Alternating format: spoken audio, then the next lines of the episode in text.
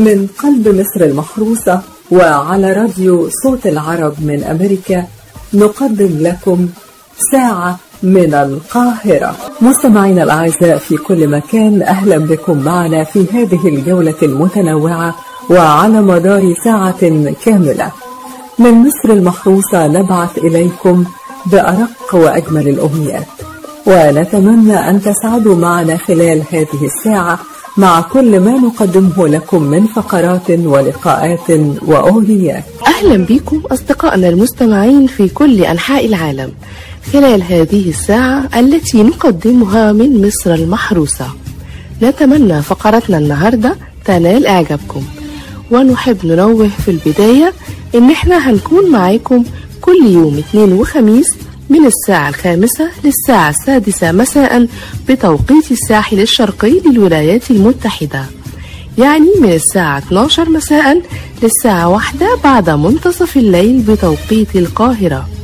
ولمستمعينا في كل أنحاء العالم تابعونا كل اثنين وخميس من الساعة 10 مساء إلى الساعة 11 مساء بتوقيت جرينتش. سيداتي وسادتي، أهلا بكم معنا في هذه الفقرة الإخبارية التي نقدمها لكم من القاهرة، يقرأها عليكم محمد عمر وفرح الأعصر. ونخصص الفقرة الإخبارية اليوم للتعرف على آخر أخبار فيروس كورونا حول العالم. تتضافر الجهود الدولية للحد من انتشار وباء كورونا في الوقت الذي يواصل فيه الفيروس الانتشار في العالم، متسببا بوفيات تخطت حاجز 20,000 شخص. أعلنت أكثر من 450,000 إصابة بفيروس كورونا المستجد رسميا في العالم منذ بدء انتشار الوباء، وفق إحصاء لفرانس بريس يستند إلى مصادر رسمية. الأمين العام للأمم المتحدة يؤكد أن وباء كوفيد-19 يهدد الإنسانية برمتها، وذلك خلال إطلاقه خطة رد إنساني عالمي تستمر حتى ديسمبر، مع دعوة إلى تلقي مساعدات بقيمة $2 مليار. أكثر من 1000 وفاة وحوالي 70,000 إصابة بفيروس كورونا في الولايات المتحدة، وكانت السلطات الصحية الأمريكية قد أحصت أكثر من 54,760 إصابة منذ أسبوع. وترامب يقول نيويورك هي مشكلتنا الأكبر في مواجهة فيروس كورونا. إسبانيا تسجل 655 وفاة جديدة بفيروس كورونا، وتعلن عن ارتفاع عدد الوفيات بكورونا إلى 4089 والإصابات إلى 56,188 حالة. رئيس بلدية موسكو يوصي بإغلاق كل المتاجر اعتبارا من 28 من مارس باستثناء محلات الأغذية. ارتفاع عدد الإصابات بفيروس كورونا في ألمانيا إلى 36,508 والوفيات 198 حالة.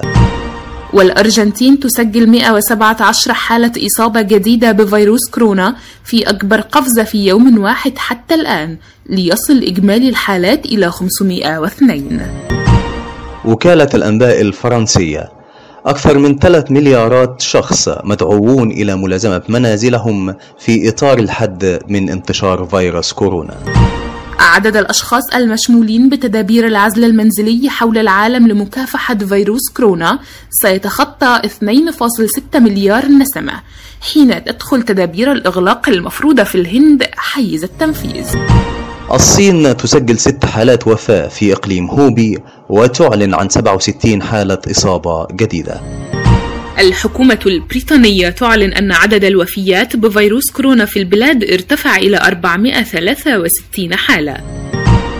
العاهل السعودي الملك سلمان في افتتاح القمة الاستثنائية الافتراضية لمجموعة 20 يطالب المجموعة بمد يد العون إلى الدول النامية لمواجهة أزمة كورونا. ومن مصر ارتفاع عدد المصابين بكورونا إلى 456 حالة، ورئيس المصري عبد الفتاح السيسي يدعو المواطنين إلى عدم خرق الإجراءات الاحترازية، ومنها فرض حظر التجول والتي دخلت حيز التنفيذ في البلاد لمواجهة فيروس كورونا. تسجيل 35 إصابة جديدة بفيروس كورونا في لبنان، ليرتفع الإجمالي إلى 368 حالة، ووزيرة الإعلام اللبنانية تعلن حظر التجوال في البلاد من 7 مساء حتى 5 صباحا. مجلس الوزراء العراقي يمدد حظر التجوال حتى 11 إبريل المقبل بسبب كورونا. وزارة الصحة الإماراتية: تنفيذ البرنامج الوقائي لمواجهة كورونا سيبدأ من الساعة 8 مساء اليوم إلى صباح الأحد. ووزير الصحة الكويتي يقول أن شفاء 6 حالات جديدة من فيروس كورونا، ليرتفع العدد الإجمالي إلى 49 حالة شفاء. وزارة الصحة الإماراتية: تنفيذ البرنامج الوقائي لمواجهة كورونا سيبدأ من الساعة 8 مساء اليوم إلى صباح الأحد. وبهذا الخبر نكون قد وصلنا إلى نهاية فقرتنا الإخبارية اليوم، قرأها عليكم محمد عمر وفرح الأعصر من قلب مصر المحروسة، وعلى راديو صوت العرب من أمريكا، ساعة من القاهرة. كلنا تعبنا من حوار فيروس كورونا وبقى شغلنا ليل ونهار. مبدئيا كده لازم نعرف إن الفيروس ده مش كائن حي، ده مجرد حمض نووي بيحلم يكون كائن حي عن طريقك، وكل خطته إن هو يدخل الرئة.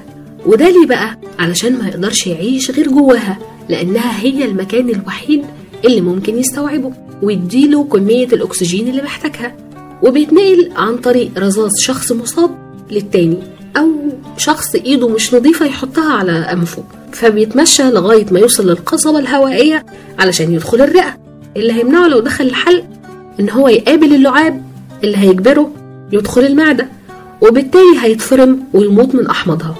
وطبعا الفيروس بيحاول يدافع عن نفسه، فبيفضل ماسك في جدار الحلق أطول وقت ممكن، ويمص كل اللعاب علشان جفاف الحلق هيخليه أي شوية هوا تدخله الرئة، فتحس إن ريقك ناشف. فأرجوك اشرب مية كتير، وياريت تكون دافية، علشان تجبره إنه يدخل المعدة ويموت. المخ لما بيحس بخطر بيدي إشارة علشان يرفع حرارة جسمك علشان يقتله، فبتسخن بسبب كده.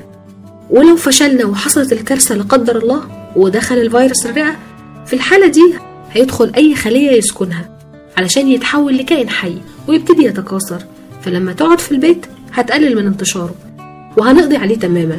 وبما إنه وصل للرئة، فخط دفاع من كرات الدم البيضاء هيهاجمه بشكل عشوائي. لو قلبك وضغطك كويسين واللياقة البدنية كويسة، فجسمك هيضخ كمية دم كويسة مليانة مضادات دفاع وتقتله. علشان كده لما تتحرك وتلعب رياضة في البيت وتبطل تدخين هتقوي الدورة الدموية، فبلاش تقعد وتقضيها نوم طول اليوم. خلي بالك من الاكتئاب والخوف والوهم وتداول الأخبار المرعبة، ده بيشل جهاز المناعة وتخلي المرض يتمكن منك لا قدر الله. امتى يفشل خط الدفاع عن الجسم في محاولته؟ بيفشل في حالة اللي مناعته ضعيفة، اللي بيدخن كتير، فبترجع كرات الدم البيضاء مهزومة بس معاها عينة من الفيروس.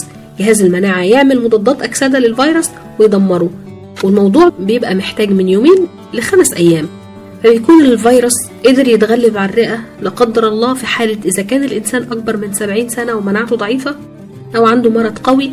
لكن لو جسمه سليم وصحته معقولة هيقدر يتغلب عليه، الجسم هيفرز أجسام مضادة تدمر الفيروس، وده بيحصل بنسبة كبيرة، بنسبة 81% من اللي بيجيلهم الفيروس بيحصل الكلام ده معاهم اوتوماتيك وهم مش دريانين وجسمهم بيقاوم، وان 2% بس من اللي مناعتهم ضعيفة هم اللي بيتأثروا بالفيروس ويموتوا.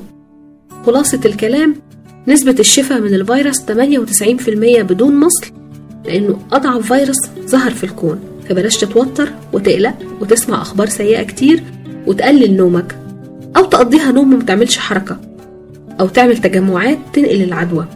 خليك متفائل، ربنا مفيش أحن منه، ادعي وقول يا رب قرب منه أكتر، اعمل الحاجات اللي ما كنتش بتعرف تعملها وانت بتشتغل طول اليوم، دور على هواياتك، مواهبك، إدراك النعمة نعمة، بيتك نعمة، أهلك نعمة، شغلك نعمة، صحتك نعمة تستاهل تحافظ عليها، ورمضان يستاهل، فخليك في البيت. والآن حان موعدنا مع الفقرة الدينية، وزي ما احنا شايفين ما زال العالم بيعيش في حالة من الهلع والخوف بسبب كورونا.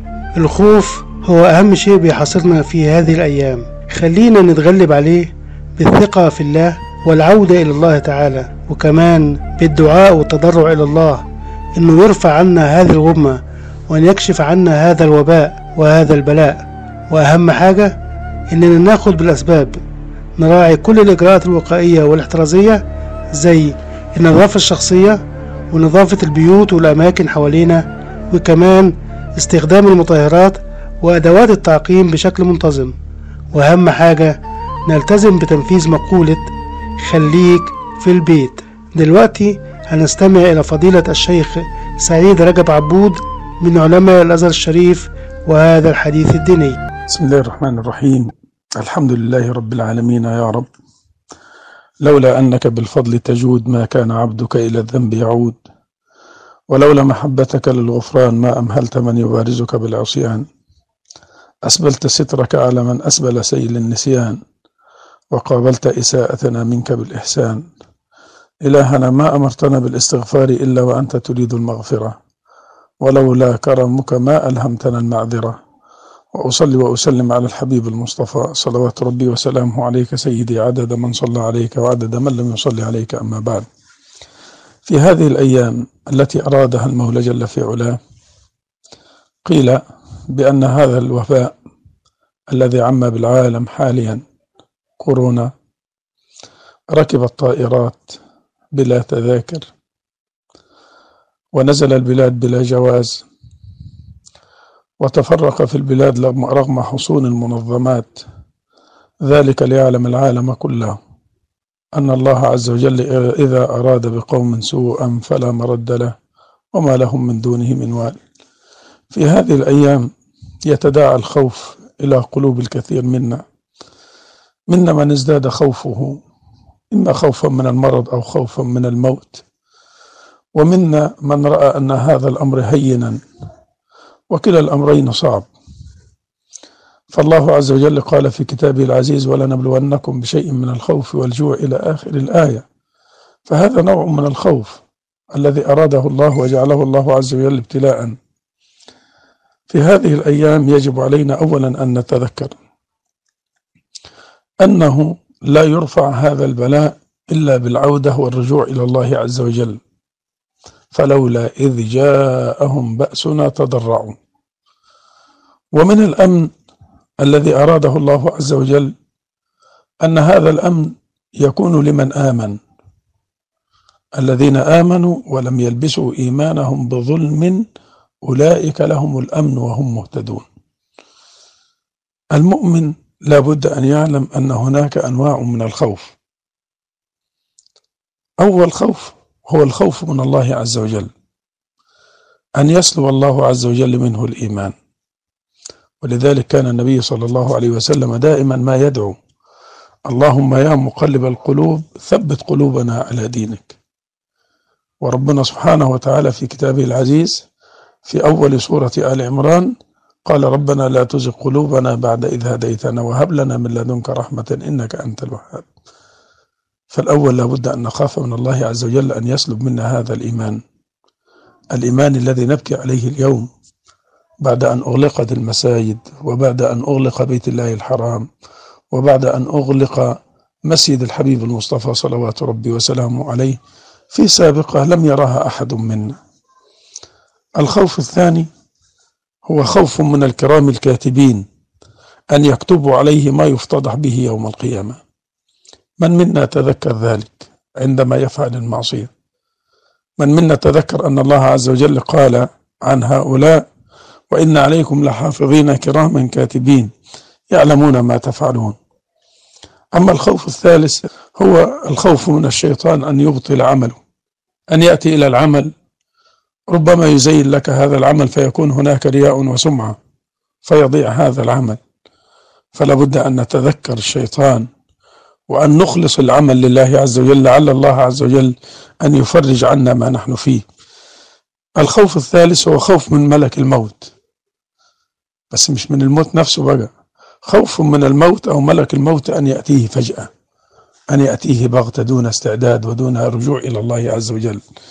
ولذلك الإنسان الذي يأتيه الموت فجأة يتمنى إذا كان مقصرا أن يعود إلى الدنيا: رب ارجعوني لعلي أعمل صالحا فيما تركت.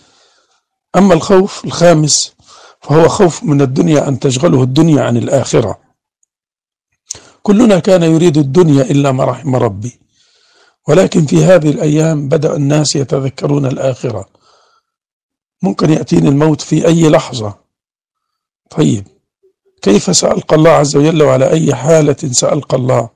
لابد أن نتذكر ذلك جيدا. الخوف السادس والأخير هو الخوف من الأهل والمال والولد، أن ينشغل بكل ذلك عن ذكر الله عز وجل. فكما قلت، إذا أردنا أن يخفف الله عز وجل عنا هذا البلاء ويصرفه، لابد أن نصطلح مع الله عز وجل. أنا شايف للأسف الشديد إن حالنا كما هو، الذي أكل الميراث ظل آكلا للميراث ولم يرد الحقوق لأصحابها، ومع ذلك يسأل الله عز وجل أن يفرج عنا ما نحن فيه. الإنسان المكب على المخدرات أو المعاصي أو الذنوب ما زال على هذه الحالة، ويسأل الله عز وجل أن يفرج عنا ما نحن فيه. أقول لا، الله عز وجل قال إن الله لا يغير ما بقوم حتى يغيروا ما بأنفسهم. فأسأل المولى جل في علاه أن يرزقنا الله عز وجل العودة إليه، وأن يجعل هذه المحنة منحة بعد ذلك من الله عز وجل، لأن الله قال وعسى أن تكرهوا شيئا ويجعل الله فيه خيرا كثيرا. أقول قولي هذا وأستغفر الله لي ولكم، وسلام الله عليكم ورحمة وبركاته. ناس كتيرة زهقت من قعدة البيت وبتقول ولا يوم من الأيام اللي فاتت، مع إنها لو ركزت شوية هتلاقي إن في قضاء ورحمة. أزمة فيروس كورونا على قد ما هي خطيرة وصعبة، لكن بينت لنا نعم كتيرة قوي كانت حوالينا، وعشان اتعودنا عليها ما بقيناش ناخد بالنا منها. لازم نقول الحمد لله، الحمد لله على نعمة البيت اللي لممنا، الحمد لله على أولادنا اللي بيجروا حوالينا، الحمد لله إننا رغم الأزمة قادرين ناكل ونشرب ونتعلم ونتفرج على التلفزيون ونسمع راديو ونقبض ونتعالج. الحمد لله إن الفيروس ده بشوية عادات صحية سليمة ونظافة نقدر نهزمه ونتغلب عليه. الحمد لله رغم إن في إصابات لكن في ناس اتعافت. احمد ربنا على بيتك اللي زهقت منه، إنه موجود وبيحميك من العدوى أنت وأهلك. الحمد لله على الأمان، الحمد لله على الصحة، الحمد لله على الستر. بيتك هو سترك وأمانك، احمد ربنا عليه وما تقولش زهقت منه، ما تقولش زهقت ومليت، خليك قاعد في البيت. دعاء حسن من قلب مصر المحروسة، وعلى راديو صوت العرب من أمريكا، ساعة من القاهرة. ودلوقتي جه ميعادنا مع فقرة أخبار خفيفة اللي بتدور كلها النهاردة عن موضوع الساعة اللي أصاب العالم كله بالخوف والهلع، وابتكار أشكال جديدة لمحاولة الهروب من هذا الفيروس الفتاك، فيروس كورونا. استنونا بعد الفاصل. أهلا بكم من جديد أعزائي المستمعين، والحقيقة أول خبر معانا غريب شويتين، وفعلا من الجهل ما قتل. خاف من كورونا فمات بعقار الكلوروكين. تداول رجل وزوجته من ولاية أريزونا الأمريكية مادة فوسفات الكلوروكين معتقدين أنه هيحميهم من الإصابة بفيروس كورونا الجديد، فتوفي الرجل بينما وضعت زوجته تحت العناية المركزة. ولم تكن المادة التي تداولها الزوجان على شكل دواء الكلوروكين المستخدم لعلاج الملاريا عند البشر، بل مكونا ساما مدرجا كعلاج طفيلي للأسماك. وقالت الزوجة لشبكة MBC الإخبارية إنها شاهدت تقارير تلفزيونية تحدث خلالها الرئيس الأمريكي دونالد ترامب عن الفوائد المحتملة لعلاج الكلوروكين. وعلى الرغم من عدم الموافقة على أي دواء لمنع الإصابة بمرض كوفيد-19 أو علاجا له، فإن بعض الأبحاث المبكرة تشير إلى أن دواء الكلوروكين قد يكون مفيدا كعلاج. ويبدو أن الكلوروكين الذي ذكره ترامب وجد صدى عند زوجة الرجل. أثرياء العالم يختبئون من فيروس كورونا في اليخوت الخاصة. يحاول أثرياء العالم النجاة من فيروس كورونا المستجد على طريقتهم الخاصة، وقد أشار تقرير نشرته صحيفة تلغراف البريطانية إلى أنه بالنظر إلى إجراءات إغلاق الحدود التي طبقتها دول عدة لمنع انتشار الفيروس، قام عدد من المليارديرات برحلات إلى ملاذات آمنة باستخدام طائرات خاصة ويخوت فارهة. ونقلت الصحيفة عن جوناثان بيكيت الرئيس التنفيذي لشركة بورجس لليخوت في بريطانيا قوله إن اليخت في مناخ جميل ليس مكانا سيئا للعزل الذاتي من فيروس كورونا. ووفقا لبيكيت فإن الاهتمام بالمواقع النائية للرحلات البحرية مثل ألاسكا وجزر جنوب المحيط الهادئ يتزايد. وعن مدة الحجوزات قال إن عائلة واحدة استأجرت يختا ل9 أسابيع وهناك حجوزات أخرى لفترة طويلة. وأشار التلغراف إلى أنه من المتوقع أن يدفع مستأجر اليخوت 100,000 جنيه في الأسبوع بالإضافة إلى تكاليف الطاقم، وقد ترتفع إلى 500,000 جنيه استرلينيا لليخوت الكبيرة التي يمكنها تخزين ما يكفي من إمدادات لعدة أشهر. وكان للطائرات الخاصة نصيب من هذه الرحلات أيضا، حيث لجأ الأثرياء لاستئجار طائرات هليكوبتر لنقلهم إلى البلدان التي لا تزال أجواؤها مفتوحة.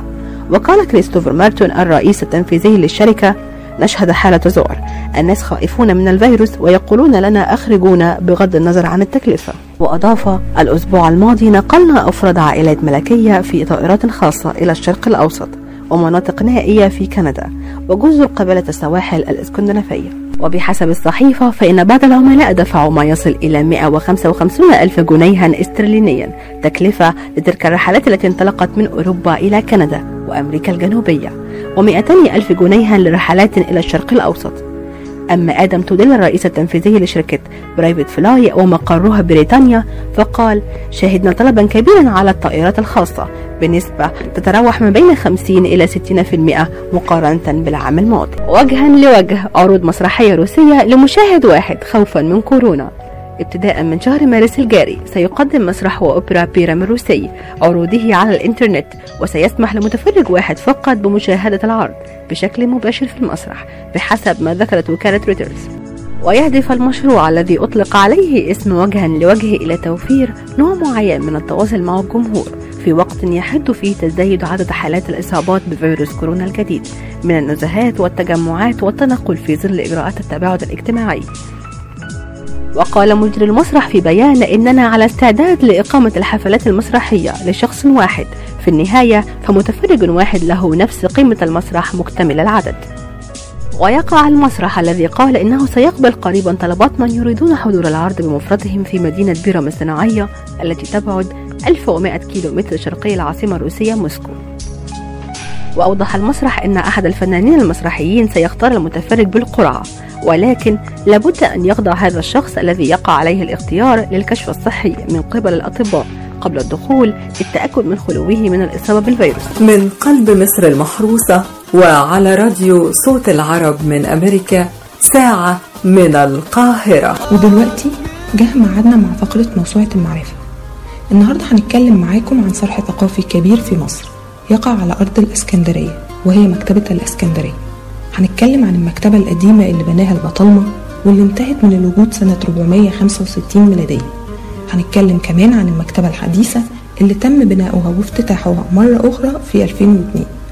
استنوني، أنا ميرنا جوهر بعد الفاصل. منذ فجر التاريخ كانت مصر مهدا للحضارات، حيث قامت على أرضها منذ أكثر من 2000 عام مدينة الإسكندرية.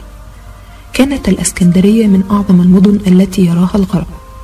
هنا في هذه المدينة احتضنت مكتبة الإسكندرية أفضل إنجازات العقل البشري، فأصبحت منارة للمعرفة. فكرة المكتبة أو مكان بيحفظ فيه الكتب كانت معروفة في كل الحضارات القديمة زي الحضارة الفرعونية أو الفارسية أو حضارة بلاد الرافدين. والشيء المشترك ما بين كل المكتبات هي توثيق وحفظ التراث الحضاري للبلد. ولكن فكرة وجود مكتبة عالمية تضم جميع الثقافات والعلماء في مكان واحد ما كانتش موجودة. لذلك قرر الإسكندر الأكبر إنشاء مدينة الإسكندرية واللي اتسمت نسبة لاسمه، ولكن توفي قبل أن يرى حلمه. فقرر سوطر بطليموس الأول إنشاء معبد للآلهة، وكان يشمل حديقة حيوان ونباتات وغرفة للنقاش العلمي ومكتبة. وقام فيلادلفيوس بطليموس الثاني بتطوير المكتبة، واستقطب كثير من العلماء والباحثين من جميع أنحاء الحضارة اليونانية والحضارة الفرعونية. ومنذ ذلك الحين أصبحت مكتبة الإسكندرية مكتبة عالمية، كما وضع فيلادلفيوس حوالي 7000 لفافة بردي واللي بيعود تاريخها للقرن الأول قبل الميلاد. وكانت مكتبة الإسكندرية بتستضيف العلماء من جميع أنحاء البلاد وبتوفر لهم السكن والأكل والشرب هم وعائلتهم في مقابل إنتاج العلم. بالإضافة إن حكام مصر من البطالمة اشترطوا على أي سفينة بترسي في ميناء الإسكندرية إن تقدم لهم كتاب، تعمل المكتبة منه نسخة وترجع لهم الكتاب تاني. كما أوقفوا تصدير ورق البردي، وده عشان يخلوا العلماء يجوا يعملوا أبحاثهم في المكتبة.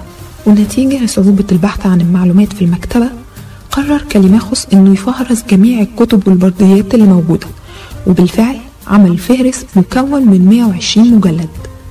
ولكن المجد لا يدوم إلى الأبد، ففي عام 48 قبل الميلاد أمر يوليوس قيصر بحصار مصر وحرق جميع السفن بميناء الإسكندرية، ونتيجة لقرب موقع مكتبة الإسكندرية من البحر اتحرق جزء كبير منها.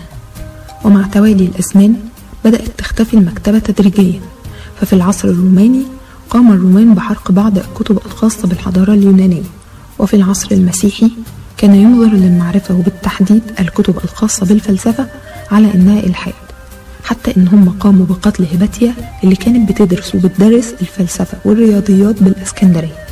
وبالفعل اختفت كل معالم مكتبة الإسكندرية عام 465 ميلادية.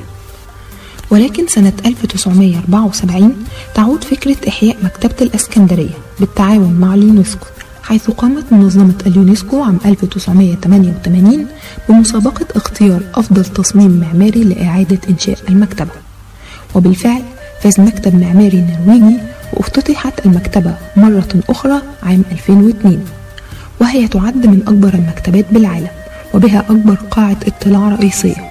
كما قامت المكتبة الوطنية الفرنسية بإهداء 500,000 كتاب للمكتبة، لتصبح المكتبة الفرنكوفونية بمكتبة الإسكندرية رابع أكبر مكتبة فرنكوفونية للدول الغير ناطقة بالفرنسية.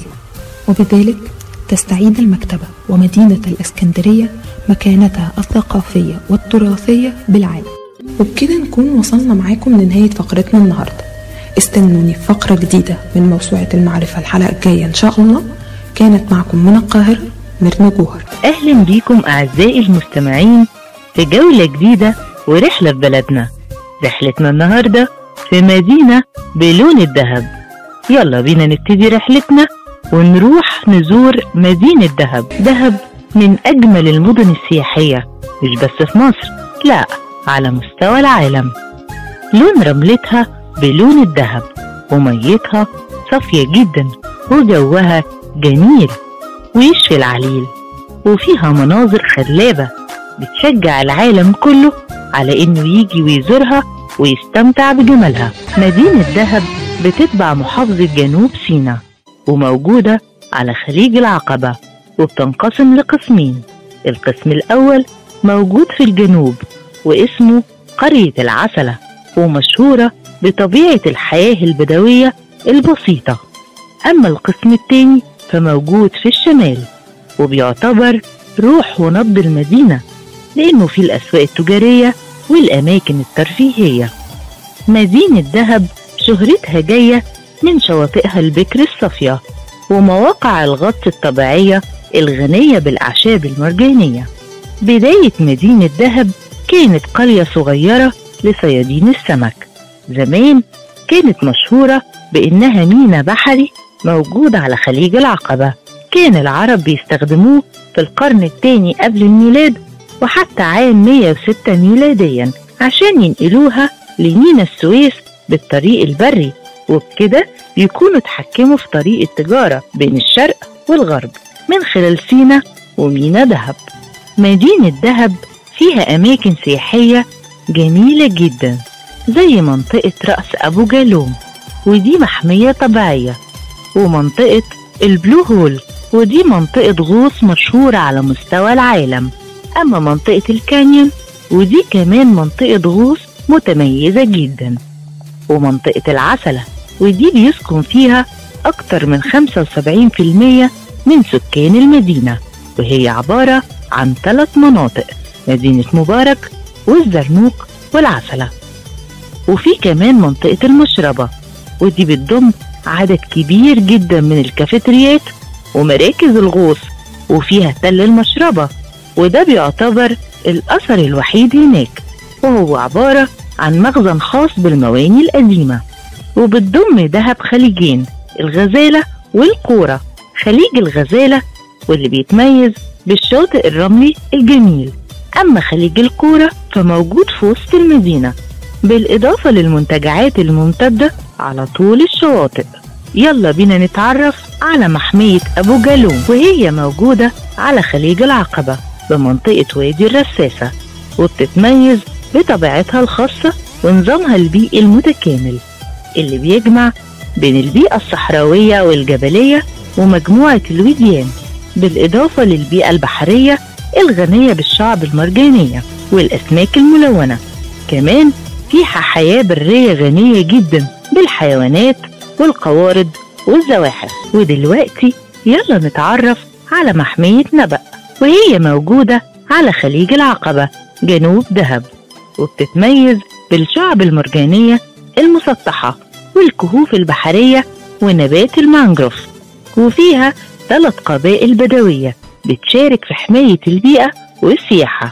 كمان المحمية بتتميز إن فيها أنظمة بيئية ووديان غنية بالنباتات النادرة وكثبانها الرملية الممتدة، بالإضافة للشواطئ البحرية والشعب المرجانية، وفيها عدد كبير جدا من الحيوانات والطيور. وفي نهاية رحلتنا نروح نتعرف على منطقة البلو هول أو الحفرة الزرقاء أو الثقب الأزرق، ودي عبارة عن بير عميق جدا في البحر الأحمر، وبيعتبر من أهم المقاصد السياحية في المدينة، وبيزورها السياح من هواة المغامرة ومحترفي رياضة الغوص، وبيمارسوا هوايتهم بأنهم بيرموا قوس على عمق 100 متر وبيحاولوا يحطموا الأرقام القياسية في الغوص.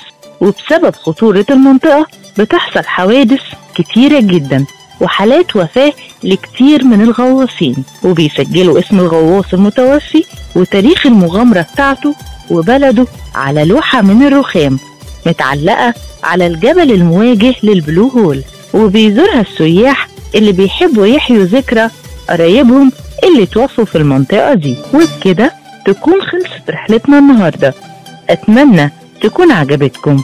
ولو حابين تعرفوا أكتر عن حكاوي المدن والمحافظات انتظرونا في رحلة جديدة. كانت معاكم دعاء حسن. لكل شارع حكاية والكل حكاية بداية.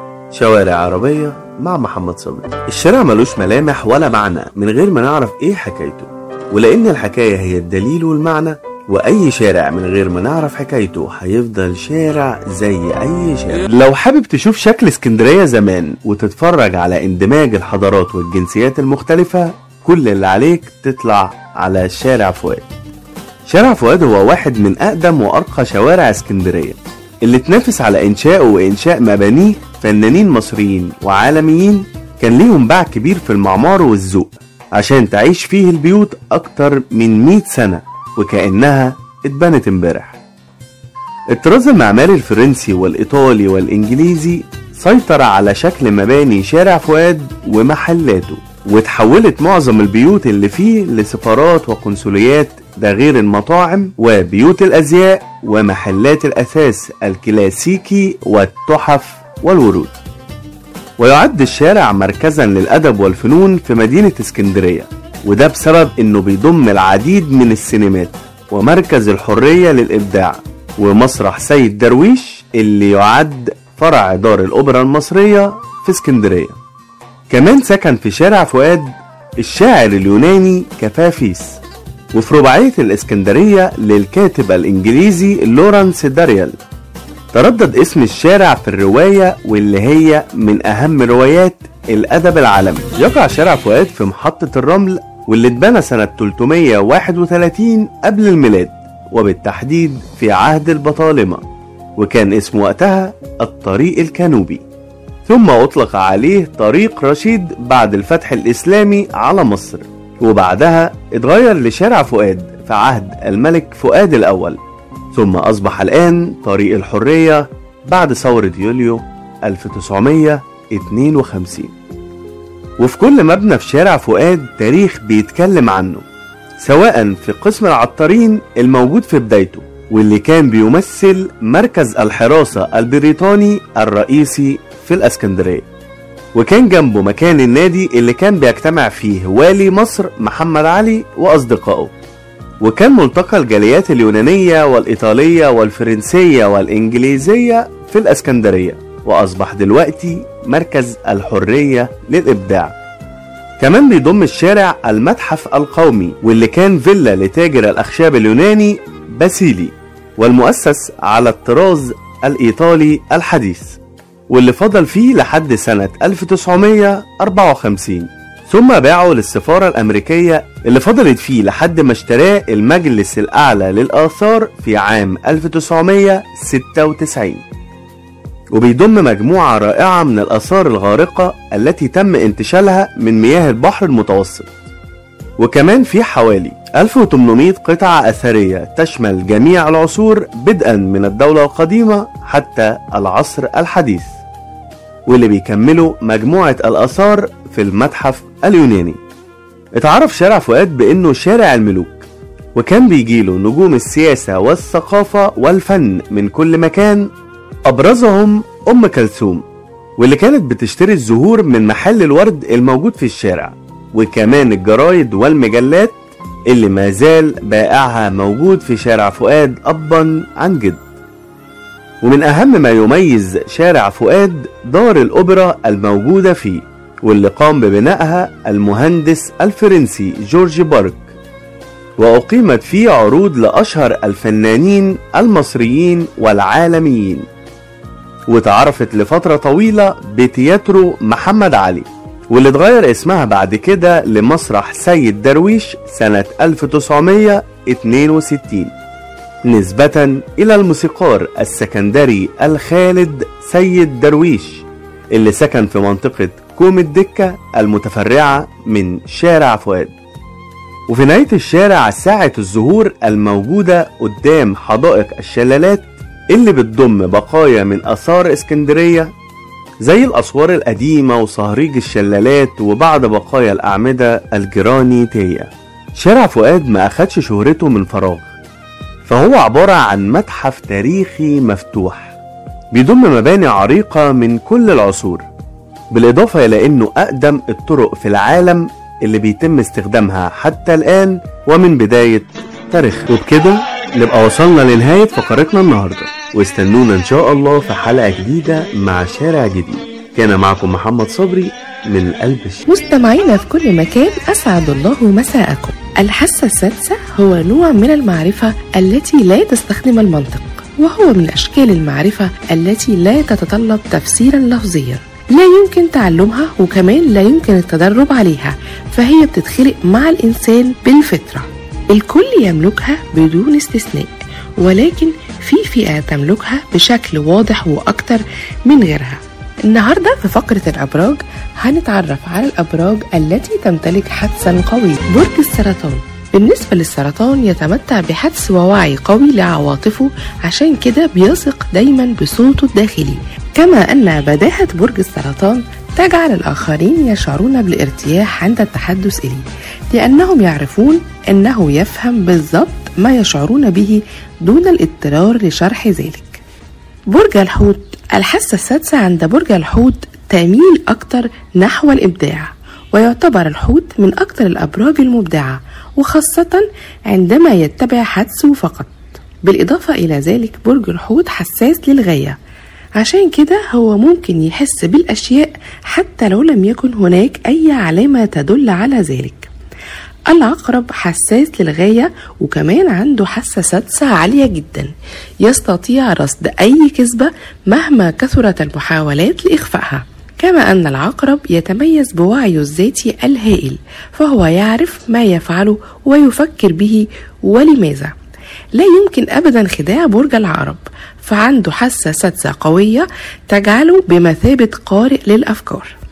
برج العذراء متيقظ جدا، عشان كده لا يفوت أي شيء، ويلاحظ كل ما يحدث حوله، خاصة الأشياء التي تفوت الآخرين.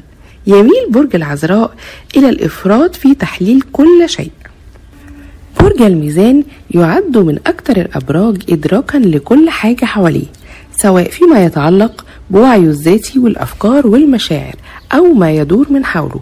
كمان عنده الحاسة السادسة العالية تجعله على دراية بالأخطار المحتملة، برج الجوزاء اجتماعي للغاية، يعرف كيف يستخدم كلماته مع الآخرين، كما أنه يعرف ما سيقوله الآخرون حتى قبل التفوه به. ده بيساعده جدا على معرفة كيفية التصرف في أي موقف، كما أنه رائع فيما يتعلق بترك انطباع أول عظيم. برج الثور، موليد برج الثور ذو طبيعة متأملة منذ الصغر، تجعله يلاحظ ما يدور حوله ويحلله ليصل لنتائج أو تنبؤات عن ما يحدث حوله أو كمان ما سيحدث مستقبلا. عشان كده خبرته عالية جدا في الحياة، ودايما عنده من يستشيره فيما سيقوم به عشان ياخد بنصيحته. أما برج الأسد لديه موهبة فطرية في كشف طبيعة كل شخصية يقابلها من خلال فهمه العميق للشخصيات، يمكن أن يتنبأ بما يمكنه القيام به وما لا يقوى على فعله. لذلك نجد مولود الأسد دائما في موقع الحكيم الكاشف لجميع الأمور. برج الجدي دائما ما يشعر أصدقاء مولود برج الجدي أنه عراف، يرى المستقبل، ولكن ما لا يعرفه الكثيرين أن كل ما في الأمر أن مولود برج الجدي عنده قدرة عالية على تحليل المواقف والوصول لنتائجها قبل الآخرين، ما يجعله يتنبأ بحدوث أشياء معينة في المستقبل. برج الدلو، برج الدلو من الأبراج التي تملك علاقة طبيعية مع الكون، وهو في تناغم تام مع كل القوى المرتبطة به. يعتبر من أكثر الأبراج التي تمتلك حاسة سادسة قوية، وده باين جدا في تصرفاته وأفعاله وردات أفعاله التي قد تبدو أحيانا مندفعة وعشوائية، ولكنه بشكل عام لا يتخذ قرارات خاطئة، والكفة دائما تميل لصالح القرارات الصائبة. برج الحمل برج محارب، وعشان كده الحاسة السادسة عنده هي حاسة محارب، يمكنه بشكل دائم رصد المنافسة أو النزاعات حتى ولو كان يتم تغليفها بمختلف الأشكال والألوان، فهو لا يحتاج إلى الكثير من الوقت لرصد ذلك. أما برج القوس عنده القدرة إنه يقرأ أفكارك زي ما بيقرأ كتاب بالظبط، كمان ممكن يكتشف شخصيتك ونواياك، فلو كنت بتتعرف عليه للمرة الأولى فكن على علم أنه استطاع معرفة انطباعك عنه ولمح الكثير عن شخصيتك، لذلك احذر جيدا في التعامل معه. وبكده مستمعينا تكون خلصت فقرة الأبراج النهاردة، نتمنى تكون نالت إعجابكم. كانت معاكم من القاهرة صوفيا حاتم. مستمعينا الأعزاء، وبكده نكون وصلنا بيكم إلى نهاية فقرتنا ورحلتنا النهاردة، وعلى أمل أن يتجدد اللقاء معكم في حلقة قادمة ورحلة جديدة بإذن الله. ومن هنا من قلب القاهرة نرسل لكم بأرق أمنياتنا الطيبة بقضاء أجمل الأوقات، مع تحيات فريق عمل ساعة من القاهرة: محمد عمر، محمد صبري، صوفيا حاتم، منى الالفي، دعاء حسن، بسمه محمد، شموع شكري، رنا عصام، وأميرة متحد ويدار. وهذه أرق تحياتي، كان معكم من القاهرة مجدي فكري.